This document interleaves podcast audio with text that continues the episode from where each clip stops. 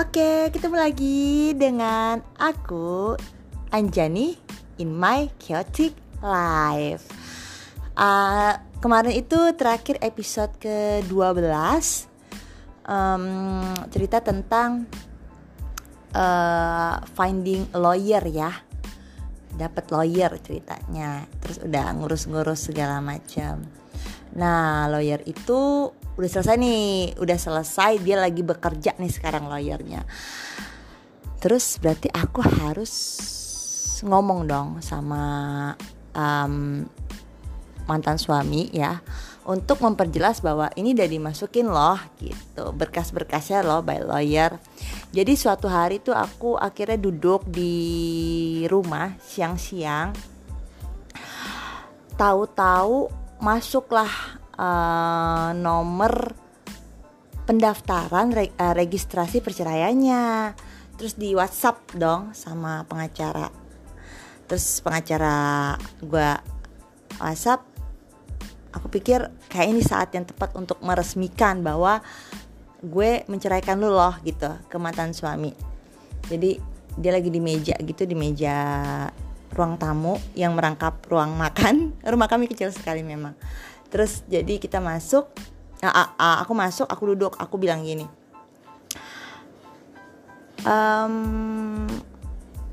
mantan gitu, aku sebut namanya, ini nomor registrasi sudah masuk. Dia agak kaget, tapi dia shock gitu, tapi dia berusaha untuk menahan dirinya. Berarti beneran ya, ini yang kamu mau, dia bilang gitu.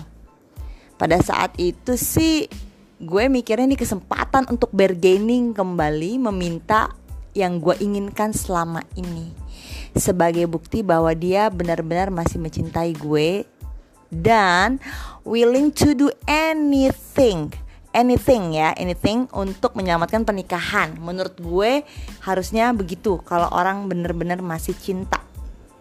Gue bilang begini sama dia, ini baru masuk nomor registrasi, baru masukin berkas, masih bisa di cancel. Kalau kamu mau cancel, ada syaratnya. Gue bilang gitu. Dia tanya syaratnya apa? Kasih lihat foto cewek yang selingkuh sama kamu itu. Udah, itu aja permintaan aku. Kalau kamu bisa kasih itu, maka kita tidak jadi bercerai, karena baru registrasi number, jadi bisa diambil kembali berkasnya dan di cancel pengajuannya. Tahu jawaban dia apa? Tanpa berpikir panjang dia bilang, oh sorry, kalau itu aku gak bisa. Itu melanggar prinsip aku. Prinsip apa? Gue tanya. Ya aku tahulah modelan perempuan kayak kamu pasti bakal ngacak-ngacak hidup perempuan itu, dan aku gak mau menghancurkan hidup dia, jadi mendingan aku gak bisa kasih. Jadi kamu mau cerai? Gue bilang gitu. Kata dia, ya kalau syaratnya itu maaf. Itu kata-kata dia. Disitulah gue yakin dan percaya sepenuhnya bahwa this is it. Berarti memang dia tidak begitu menginginkan kita kembali lagi bersama. Karena menurut gue sih permintaan gue gak berat ya, cuman ngasih lihat foto, yang sebenarnya gue pun udah tahu muka perempuan itu. Gue cuman perlu ada kata iya dari dia bahwa ini perempuan itu. Tapi ya sepertinya memang cintanya lebih besar untuk melindungi perempuan itu dibanding mempertahankan pernikahan kita yang sudah pada waktu itu berjalan sekitar almost 11 tahun gitu. Jadi akhirnya lanjutlah proses perceraiannya. Dan sejak saat itu gue diinfoin sama pengacara gue, kalau udah ngajuin cerai pasti nanti hakim akan bertanya, udah pisah rumah belum? Karena harusnya kalau udah mengajukan cerai harus pisah rumah. Kalau masih dalam satu rumah dianggap kita masih ada kemungkinan untuk rujuk.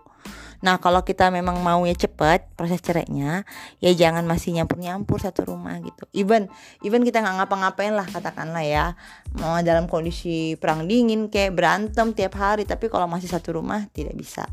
Jadi akhirnya sejak saat itu dia mulai mencari kos-kosan untuk dia memulai hidup baru. Begitu kurang lebih. Nah udah selesai. Jadi Akhirnya setelah beberapa lama mantan suami akhirnya mendapatkan rumah untuk dia kos-kosan. Tapi ketika gue tanya di mana, dia bilang bukan urusan kamu lagi untuk tahu aku tinggal di mana. Ouch, baiklah kalau begitu. Padahal belum cerai loh, belum cerai resmi loh. Tapi dah ya udahlah ya. Akhirnya dia pergi dan dimulailah proses itu. Jadi sidang pertama, karena bayar pengacara, sidang pertama tuh gue gak ikut, cukup diwakilkan pengacara. Sidang yang kedua yang harusnya langsung putusan, tapi karena PPKM ditunda 1 bulan. Nah akhirnya di percobaan sidang yang kedua diulang kembali ya, gue suruh datang. Nah gue datang bersama 2 orang sahabat gue yang tersayang, yang gue tentunya gak bisa sebutkan nama aslinya. Jadi 2 orang sahabat gue itu, yang si Janet tentunya, sama satu lagi siapa ya, panggil saja dia Rina dan Janet ya. Jadi Rina dan Janet itu menemani gue. Kenapa mereka berdua? Well, yang pertama, Rina itu udah bersahabat sama gue sejak 1 SD. Saudara-saudari tolong dicatat ya, 1 SD loh kami sudah bersahabat. Kalau Janet itu gue bersahabat sejak 1 SMA. Dan practically yang bener-bener tahu itu ya 2 orang ini gitu. Jadi gue ajak dia sebagai saksi. Nah mereka berdua itu sepanjang nunggu sidang ya kan, karena kalau di pengadilan itu kan tunggu dipanggil nomor antriannya kan, kita tuh ketawa-ketawa loh, kita tuh literally ketawa-ketawa. Mungkin karena mereka berusaha untuk membuat gue tidak stres ya. Datanglah pengacara gue yang juga santai gitu, usianya mungkin lebih muda sekitar 5-10 tahun kali dari gue ya. Orangnya asik banget dan santai, dan kita tuh ngobrol-ngobrol gitu hingga nomor antrian gue dipanggil. Nah, gunanya membayar pengacara tentunya adalah untuk menjelaskan nanti kamu ngomongnya seperti apa. Meskipun tidak sama sekali menyuruh untuk berbohong, karena memang gue nggak berbohong, nggak ada yang perlu gue sembunyikan atau gue tipu-tipu ya. Tapi pengacara gue hanya mengatur wordingnya, bagaimana menyampaikannya supaya clear gitu. Dan tapi pengacara gue tetap menegaskan tidak perlu berbohong, karena memang tidak ada yang perlu dibohongi. Sampai di ruang sidang, kita foto-foto dulu, baru sampai ruang sidang disuruh matiin handphone.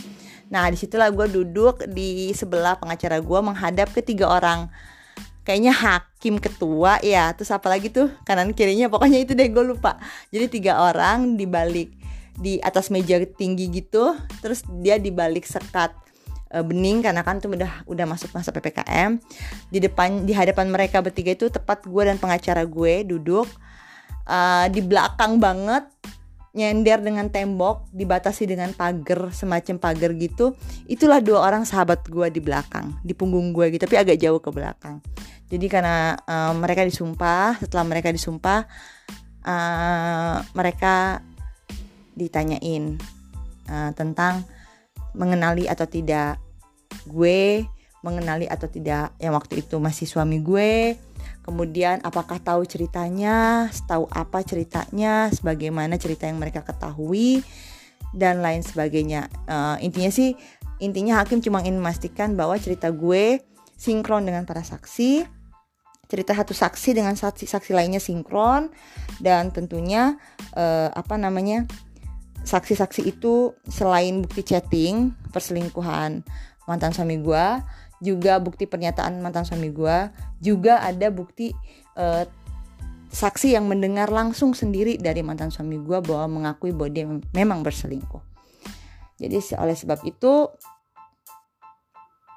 dalam waktu yang tidak lama, kira-kira cuma 15 menit kayaknya, ketok palu, resmilah gue bercerai. Pada waktu hakim ketok palu itu, gue sempet ngerekam, kan diam-diam harus matiin HP kan, gue ngerekam suara hakim itu ketika putusan, dan itu masih gue simpan sampai dengan detik ini. Mungkin kapan-kapan nanti gue share ya di sini ya. Ya nggak bangga sih dengan perceraian gue, sama sekali gue nggak bangga, tapi gue tahu ini bukan aib karena yang berselingkuh bukan gue. Jadi Gue berbagi ini cuman ingin mendokumentasikan cerita gue dan siapa tahu ngebantu teman-teman yang di sini punya masalah yang sama. Sekedar memberikan gambaran solusi gitu. Nggak harus cerai loh, solusi loh. Tapi kalau memang teman-teman ingin bercerai, bisa dengerin podcast aku. Gitu dulu deh ya. Jadi episode ini ditutup dulu, episode ke-13. Kita akan ketemu lagi di episode selanjutnya. Dan hidup gue belum selesai, guys ya. Jangan dikira setelah cerai semuanya beres-beres aja. Nanti ya, ditunggu di episode berikutnya. In my chaotic life. Bye.